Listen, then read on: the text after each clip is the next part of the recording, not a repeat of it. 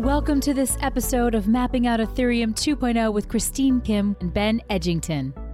Join the conversation as the ETH 2.0 Dream Team discuss its live development, its potential impact on the crypto markets, and spotlight major Ethereum news events as they develop. Today's show is sponsored by Interpop and the Sun Exchange. Just a reminder Coindesk is a news source and does not provide investment advice.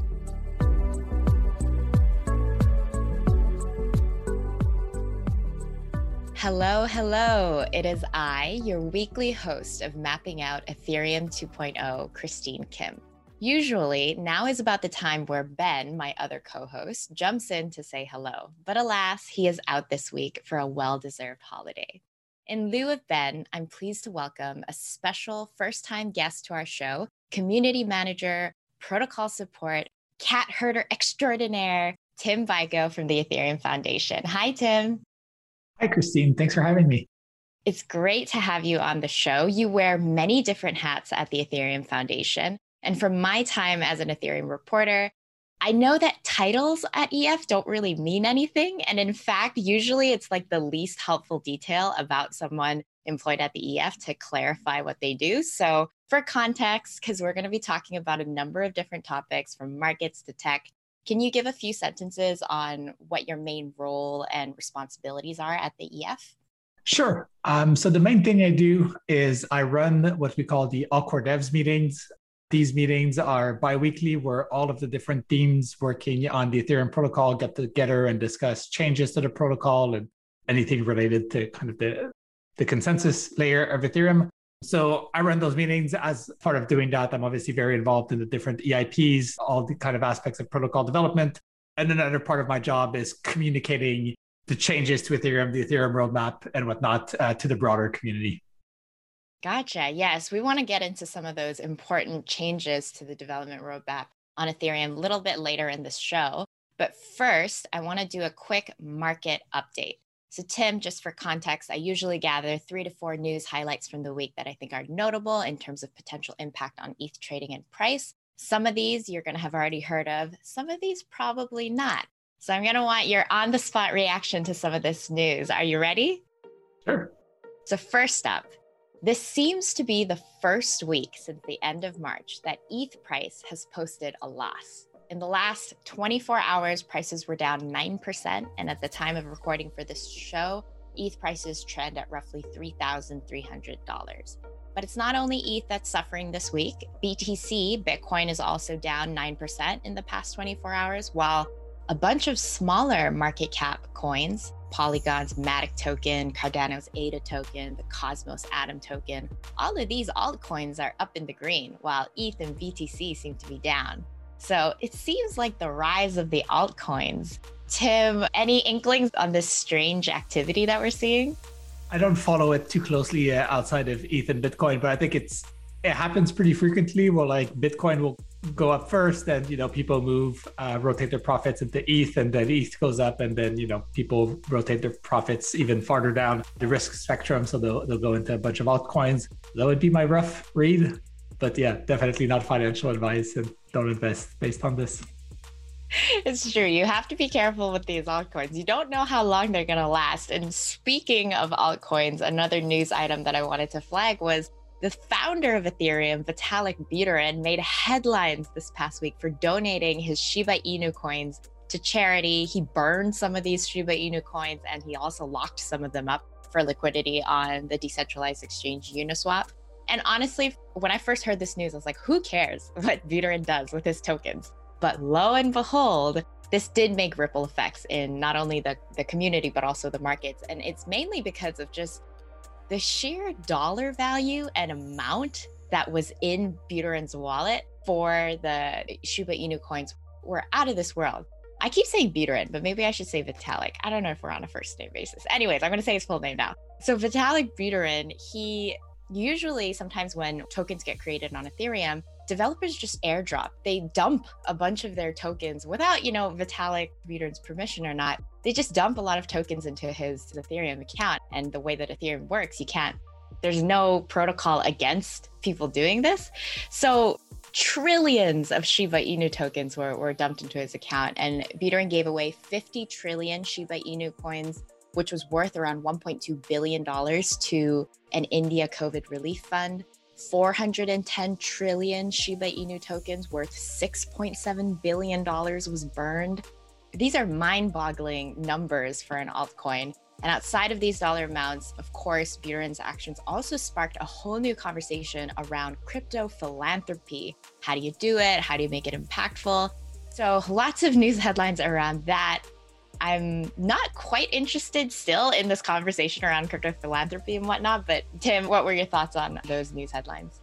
Yeah, so I guess there's like two main things. Uh, the first is obviously it seems, you know, people airdrop coins to Vitalik as kind of like a marketing uh, gimmick because people know Vitalik's address and and they'll go see you know which coins are there and they might buy a certain coin you know based on Vitalik owning it. Uh, even though, like you said, Vitalik never kind of agreed to own that. Anybody can, can send coins to his wallet. And the Inu, the Shiba Inu one was like a bit weird. I, I didn't look at it too much, but like they mentioned that as some types of burn, which is very odd because if you want to usually burn coins on Ethereum, you know, you can send them to an address that you can know that nobody has the key for. Like people will send it to the zero address on Ethereum. So if you look at, you know, 0x0000 on Etherscan, you can see people will burn tokens there. And because no one has a private key for that address, you, you know that they're burnt. So Shiba Inu decided to send them the Vitalik, kind of thinking he would not sell them. I, I, don't understand the rationale there. I mean, they were Vitalik's coins, and, and he decided to sell them and give them to charity.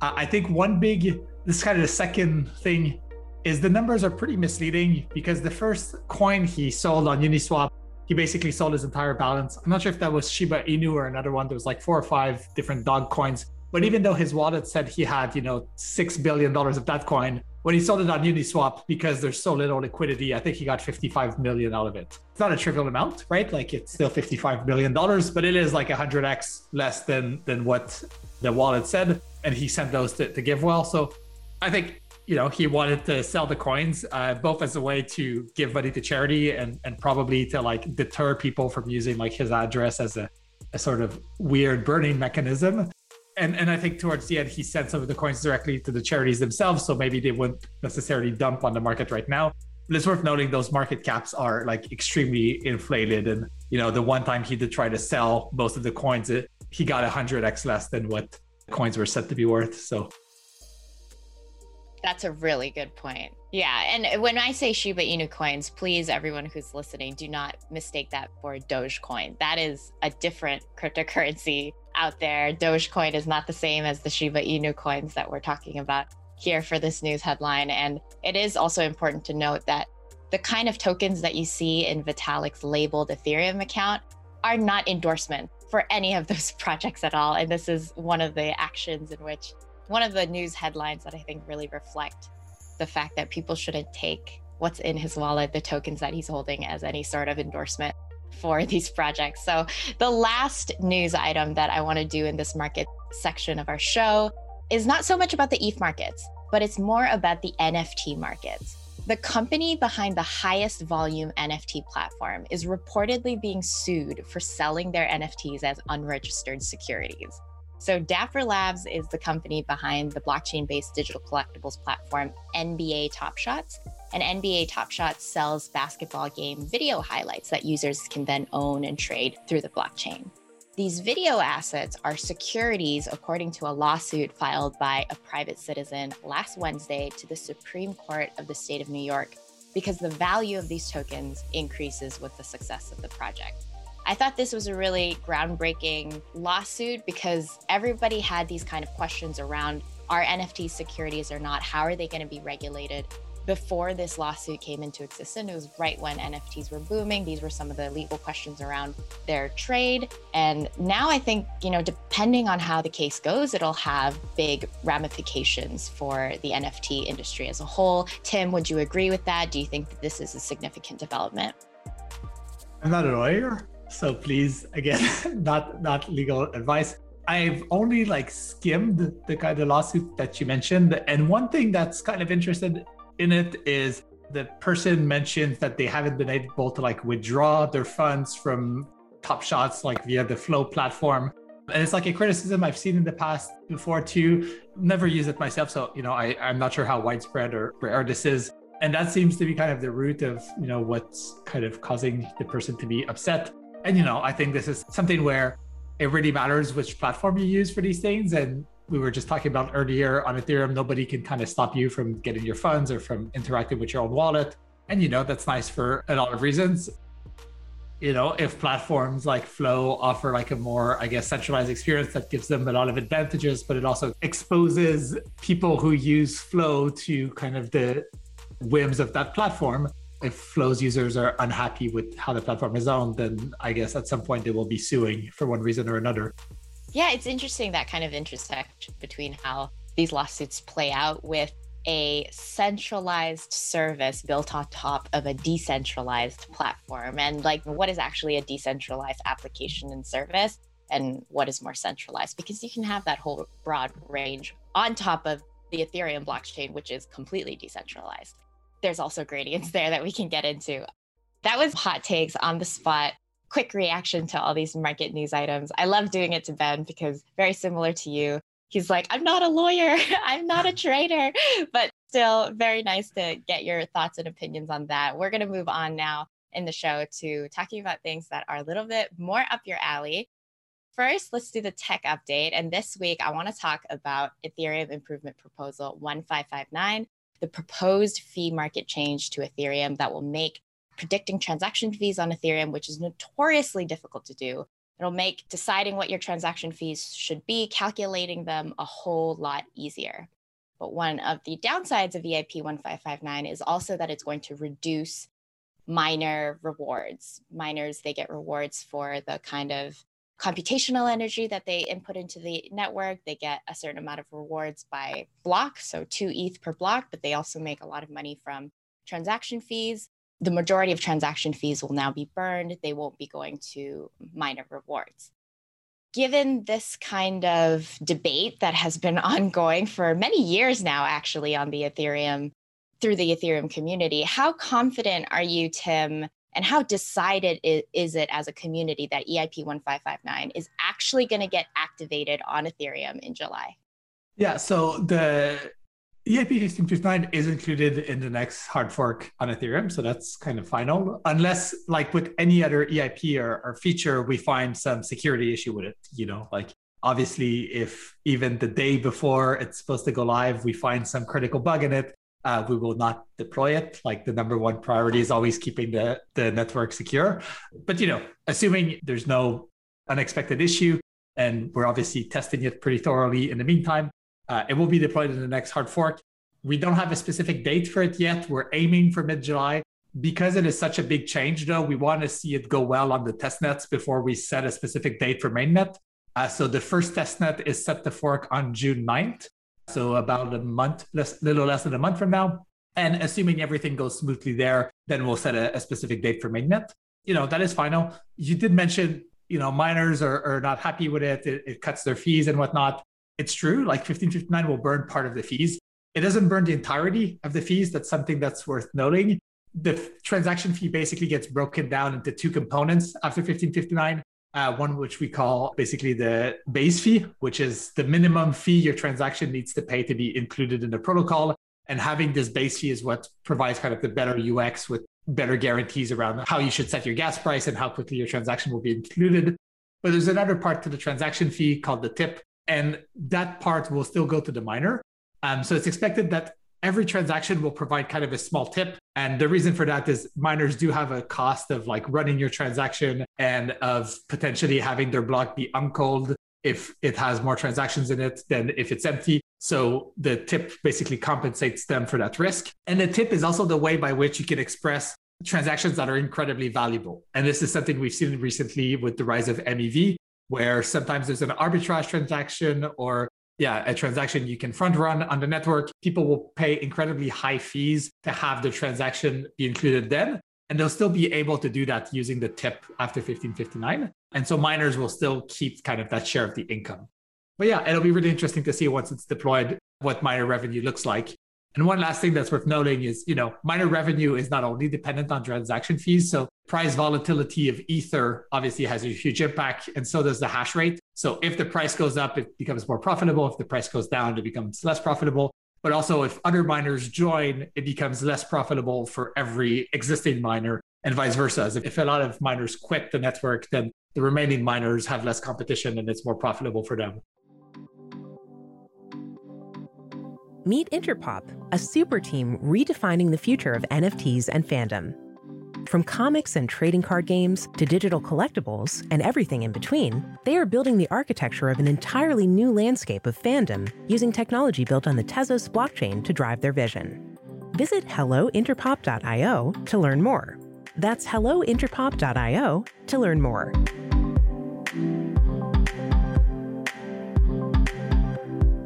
With the Sun Exchange, you can easily earn Bitcoin while making a positive impact. Visit thesunexchange.com slash Coindesk to buy solar cells and automatically lease them to power businesses, schools, and other organizations in sunny emerging markets. You'll earn Bitcoin for 20 years from the clean energy you generate while offsetting your carbon footprint. Get a free solar cell with your first purchase at thesunexchange.com slash Coindesk. That's thesunexchange.com slash Coindesk.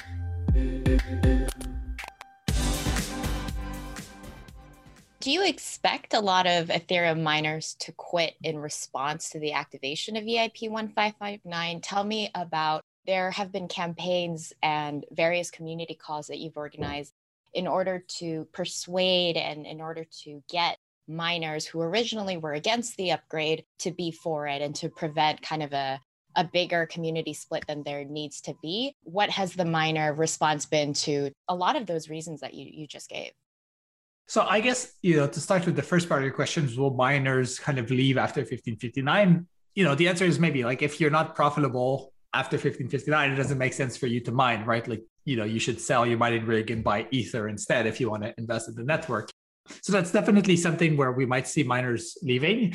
There's a lot of studies, you know, that show that Ethereum is basically has too much miners relative to its market cap when you start comparing it to say Bitcoin. Um, we pay, you know, much more for network security. So even if we had, you know, 10, 20% of the miners leave after 1559 because they're not profitable, it won't put the network in any sort of security risk.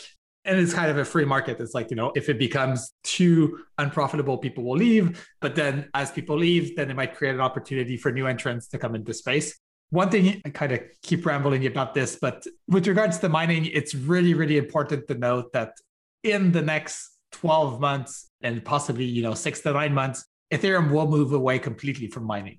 So if you are a miner, the biggest thing that should matter in your calculus is not necessarily the fees, but are you expecting to have a positive ROI in like the next six months?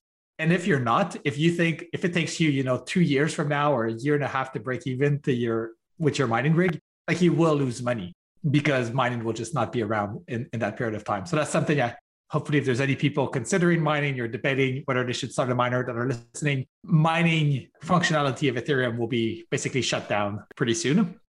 With regards to your second question, so you know, can miners disrupt the transition and whatnot? I think this is really somewhere where the Ethereum community is incredibly valuable because you have yes miners who can decide to you know mine on a separate fork than the fork which has the 1559 upgrade. It's not quite as simple as that because there is the difficulty bomb as part of Ethereum. So if, if miners wanted to basically have a, a different fork than 1559, if they don't upgrade, their chain will eventually just freeze uh, because the difficulty will get too high. So they could still change the code, put out a new release and mine on that.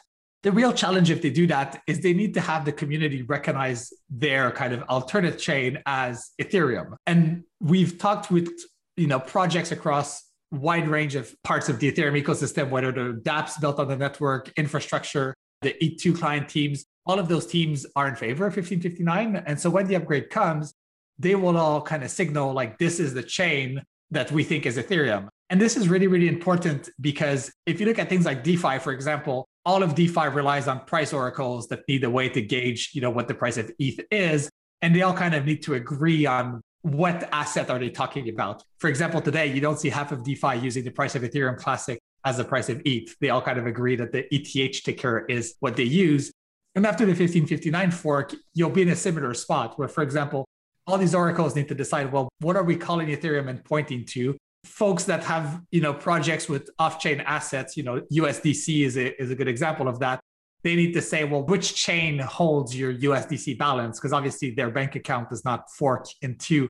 If there's a fork, even the ETH2 chain, which tracks the deposits on ETH1, they need to say, well, which deposit contract gives you a right to deposits on the ETH2 chain? And again, so far, all the teams we've spoken to would, would follow the 1559 chain. It's not impossible for miners to start their own fork, and it's their right to if you know they want to start a fork that separates from the network at that point. But every project I've spoken to in the Ethereum community has either been supportive or at worst neutral against 1559.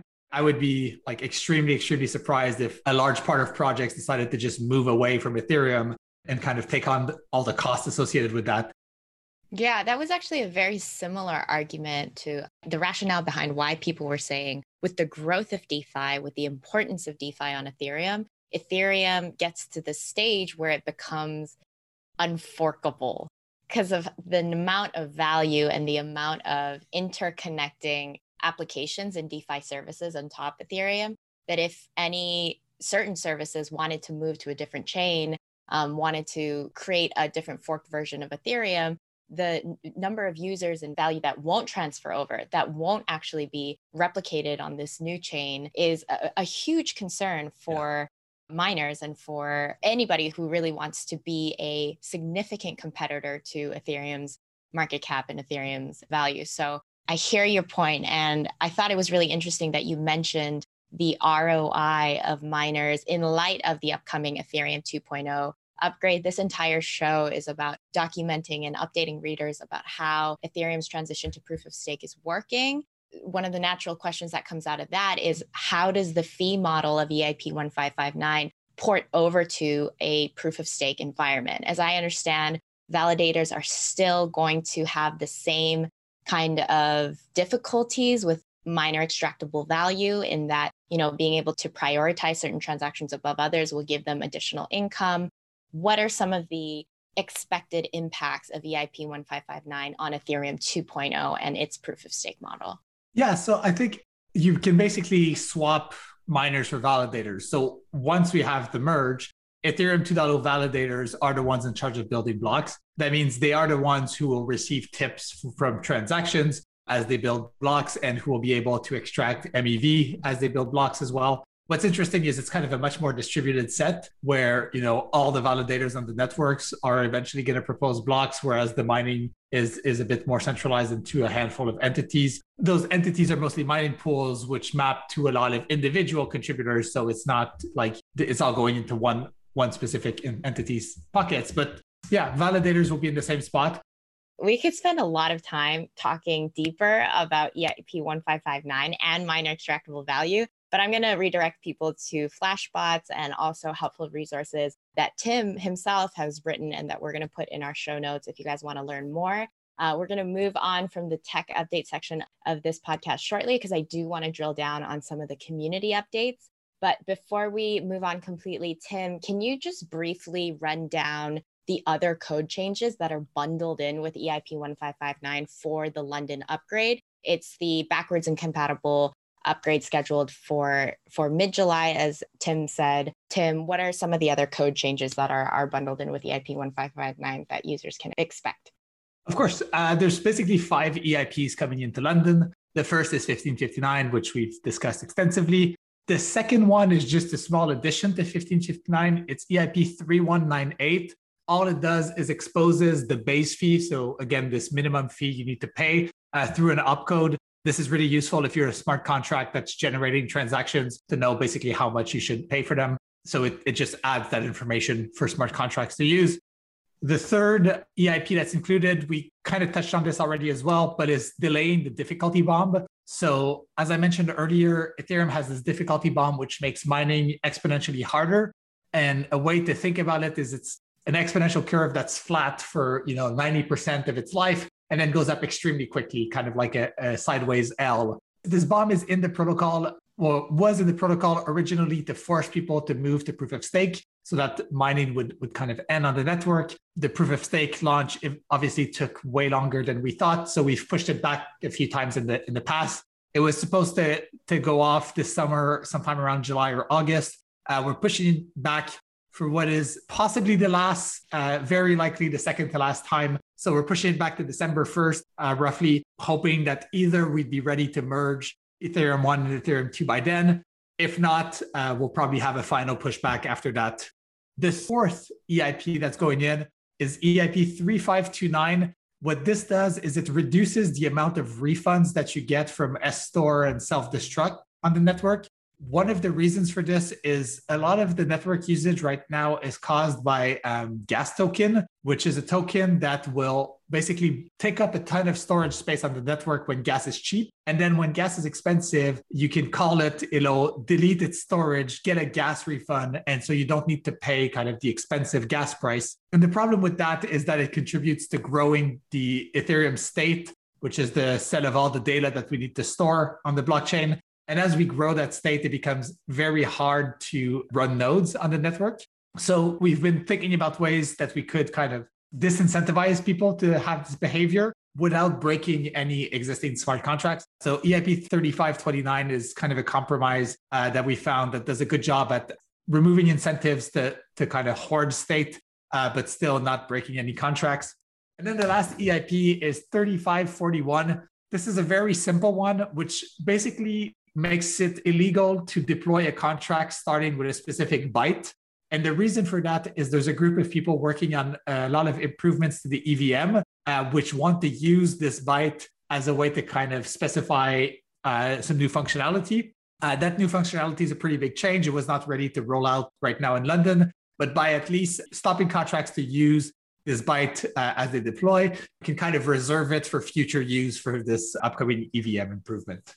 Thank you, Tim. That's so much. I feel like because everyone's been focusing on EIP 1559, we haven't talked about all these other important issues such as gas tokens, gas refunds. We're talking about EVM improvements. This is a lot going into the London upgrade. And, uh, you know, before it's too late, I think people should definitely be aware of these kinds of other changes coming to the Ethereum network that are going to be important down the line as well for the very last few minutes of the show, I do want to drill down into a little segment called the community update. And that's basically not things related to the ETH market or ETH development roadmap, but just about the cohesiveness and decision making process of the ETH community. So, Tim, you joined your role and took over from Hudson Jameson, who was the organizer of these all core dev calls officially in April or so tell me, was there anything new about Ethereum governance that you think has changed from the way that Hudson organized these calls and organized governance to the way that you're leading it now? One thing I tried to do when I took over was not to change too much, right? You're already changing the person, and it's hard when you when you change a lot of variables at the same time. You don't know like which one had an impact. So you know, at first I I did want to kind of change as little as possible. One thing I did do though is before I started, so I started full time in April, but I was actually working on this part time since January. Uh, but when I when I started, I met with all of the people who attend the calls frequently. So all the core developers, but there's also a bunch of other folks who, who come and basically ask them, you know, what do you like? What do you not like? What can we do better and whatnot? I think the biggest thing that that got brought up and I'm still working on a way to deal with is there's two different purposes to these core developer calls. And people sometimes expect one and we do the other and vice versa. Uh, but the first purpose is, you know, to have technical discussions about the changes to the protocol. That's quite important. It's like the place where everybody's there at the same time. We can dive into details and really explore some potential changes. And then the second purpose is to make decisions about these changes. And, and this is the part that gets a bit more political. And sometimes people want to engage in technical discussions about something, but don't necessarily want to engage in the politics related to it or vice versa you see people who come in who feel strongly about something but don't necessarily want to engage with like the technical details. I've tried to make it clear you know what's on the agenda what decisions are we expecting to take. I think when there's complicated topics where there's like very nuanced opinion one thing i've tried to do is to chat async with the different teams one-on-one before the call and to then be able to just like summarize where everybody's at it's extremely important to have these discussions or at least like a summary of them on the calls so people you know can voice their opinions or any concerns directly on the calls uh, because i do think it's a way where we provide transparency to the community. So that's yeah let me tell you i mean your tweet threads have saved me so much time. When i first started off as a journalist i was sitting there for hours trying to figure out what are they talking because you're right a lot of it is technical lingo a lot of technical discussion and only at like i'd say uh, 10 or 20% of it, depending on the week, depending on how close a hard fork is scheduled. That's when the decisions are going to get made. But having your summarized tweet threads means that for people like me, reporters, we just check your account. We just look at the notes that you have and we're like, oh, certain decisions were made, certain technical discussions were had. So they are definitely really helpful, Tim. I, I have to confess. Great. Yeah, I'm glad they are.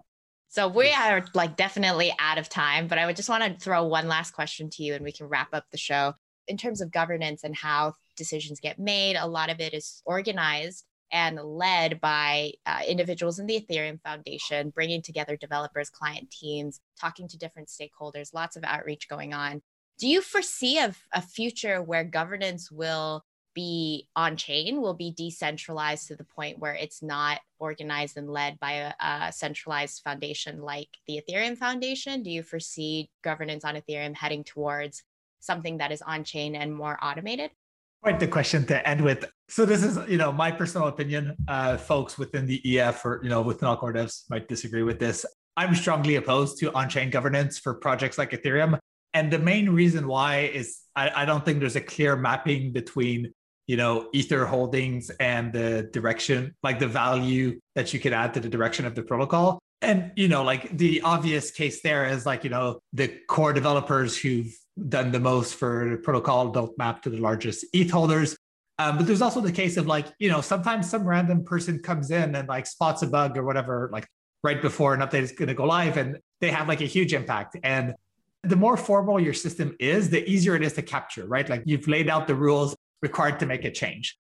And when you look at Bitcoin and Ethereum, like, yes, the systems are not very easy to understand from the outside and it takes a lot of investment to try and figure out like how does it actually work and how do you actually get a change through. My opinion is that's kind of a feature and not a bug because you want to make it hard for people to come in and change the ethereum network right? Like you want them to have to invest a lot of time to build a lot of like social capital. And even if they do get a change in by the way so you still need all of the projects to adopt that change given the scale of ambition that ethereum has which is you know building kind of a digital nation state or like this large like economy on chain. I strongly favor kind of on chain governance for say projects on Ethereum because I think it's much easier to map say your maker. You can have a pretty clear mission as maker to optimize for the MKR holders, Uniswap and Uni or whatnot. Like I think the the stakeholder alignment there is much much cleaner than it is with a platform like Ethereum. So, you know, strongly support that. And I think it gives them also the ability to move much quicker than we can move at the protocol level for Ethereum. But again, I think that's a trade off that's really worth making given the nature of what we're building. Interesting. That was a very nuanced take. I liked it. I mean, difficult by design and not purposefully easy or clear on the steps in which you take to get a change through. A lot of it is dependent on, like you said, the social capital you have. And even then, I mean, it's about actively trying to gain the support of all these other decentralized applications and users that definitely seems to be the path that Ethereum and Bitcoin have been on and is continuing to work to some extent so far. And you are one of the people who are really at the head of synthesizing and, and bringing this all to light to people like me and other reporters here at Coindesk. So thank you so much, Tim, for being on the show. Thank you for your comments and your thoughts. It really was a pleasure chatting with you. Of course. Thank you for having me. This was great. So, for everybody who wants to follow up with Tim and what he's up to, get his tweet threads on what was talked about at an All Core Devs call, we're going to be including a link to his Twitter handle in today's show notes. Next week on Mapping Out ETH 2.0, Ben is back and we'll do another weekly roundup of your markets, tech, and community updates related to the evolution of the Ethereum blockchain. If you have any specific questions you would like answered on this podcast, you can connect with me on Twitter. My handle will also be in today's show notes. Please give me a shout out. I'd love to hear from you. Also, give Tim a shout out. I'm sure he'd love to hear from you too. And also, please subscribe to my weekly newsletter, Valid Points, for more ETH 2.0 news and development topics. You can subscribe to Valid Points by going to Coindesk.com. See you next week for mapping out ETH 2.0 Ethereum as it was meant to be. Goodbye. You have been listening to Mapping Out ETH 2.0, part of the Coindesk Podcast Network. This episode featured Christine Kim and Tim Beiko. Today's show is produced, edited, and announced by Michelle Mousseau, with music by Tide Electric. Did you enjoy the show? We would love to hear what you think. Leave us a review on Apple Podcasts or your preferred service and talk to us directly via email at podcasts at coindesk.com. We are witnessing the greatest paradigm shift in finance in modern history. Join thousands of newsmakers and influencers talking the future of money at Consensus by Coindesk.